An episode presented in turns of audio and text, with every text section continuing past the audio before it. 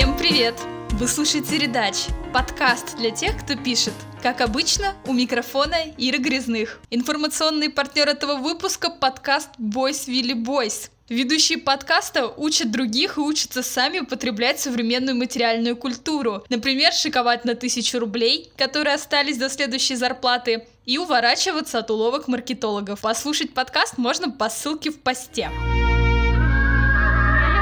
В этом 24-м выпуске передач подкаста поговорим, почему русскоязычные ведут себя как крабы, о новом экспресс-курсе по текстам в интерфейсе и самое главное, зачем копирайтеру вообще записываться и ходить на какие-то там курсы.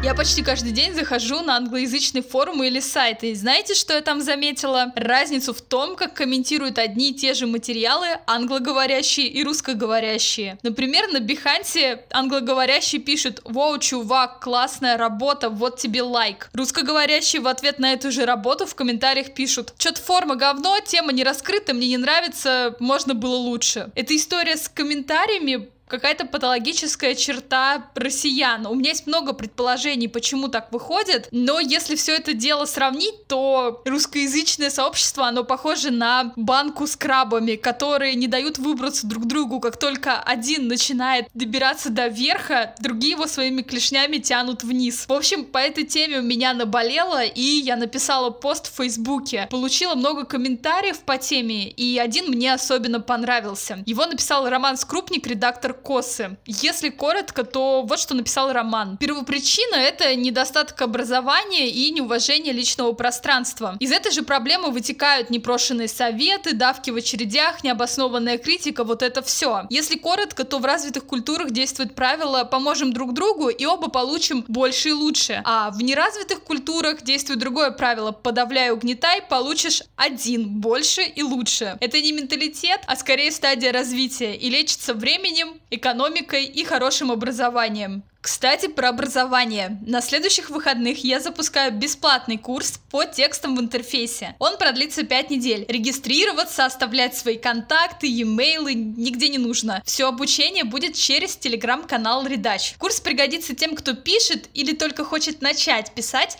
тексты для сайтов, ботов или приложений. На курсе я разберу основные правила и покажу, как надо делать и как лучше не делать никогда. Для этого курса я перевела десятки статей, заметок с английского, нашла сотни примеров. Прикол в том, что в основном информация о текстах в интерфейсе есть на английском, но для этого курса я все перевела на русский, так что все все поймут и не будет никаких проблем. В общем, переходите в редач канал в Телеграме и да будет с вами сила интерфейса.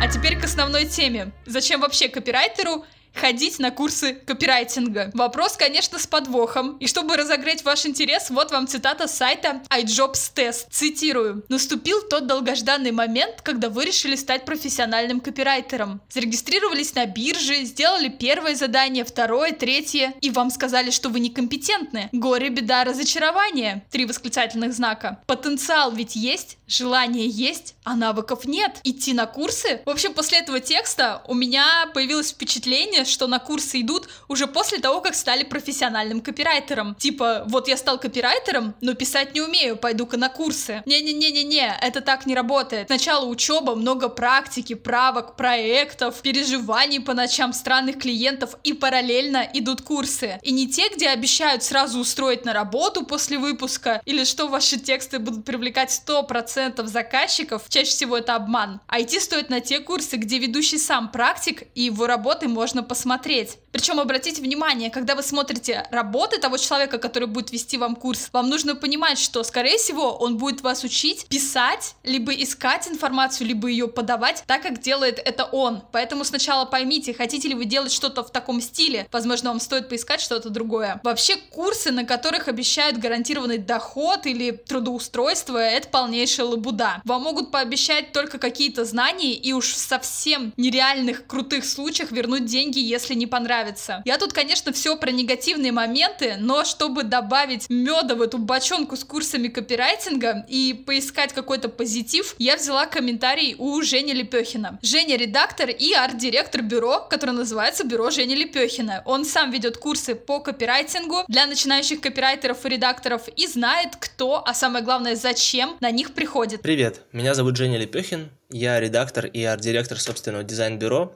А, кроме этого, я веду телеграм-канал «Плод» о медиа и кино в России. На вопрос, стоит ли идти на курсы по копирайтингу, я отвечу, э, что все зависит, конечно же, от того, зачем вам вообще нужно учиться писать тексты. Потому что бывают разные причины. Кто-то приходит э, для себя, кто-то приходит, потому что им просто э, вот, интересно кто-то приходит конкретно, чтобы научиться и применять эти знания, новый опыт э, в своей работе. Поэтому всегда нужно оценивать, насколько это вам реально нужно. А, как правило, курсы по копирайтингу не учат писать, прям, ну, то есть э, это вообще невозможно, наверное, научить писать человека там за, не знаю, 10 занятий. Это сложно достаточно.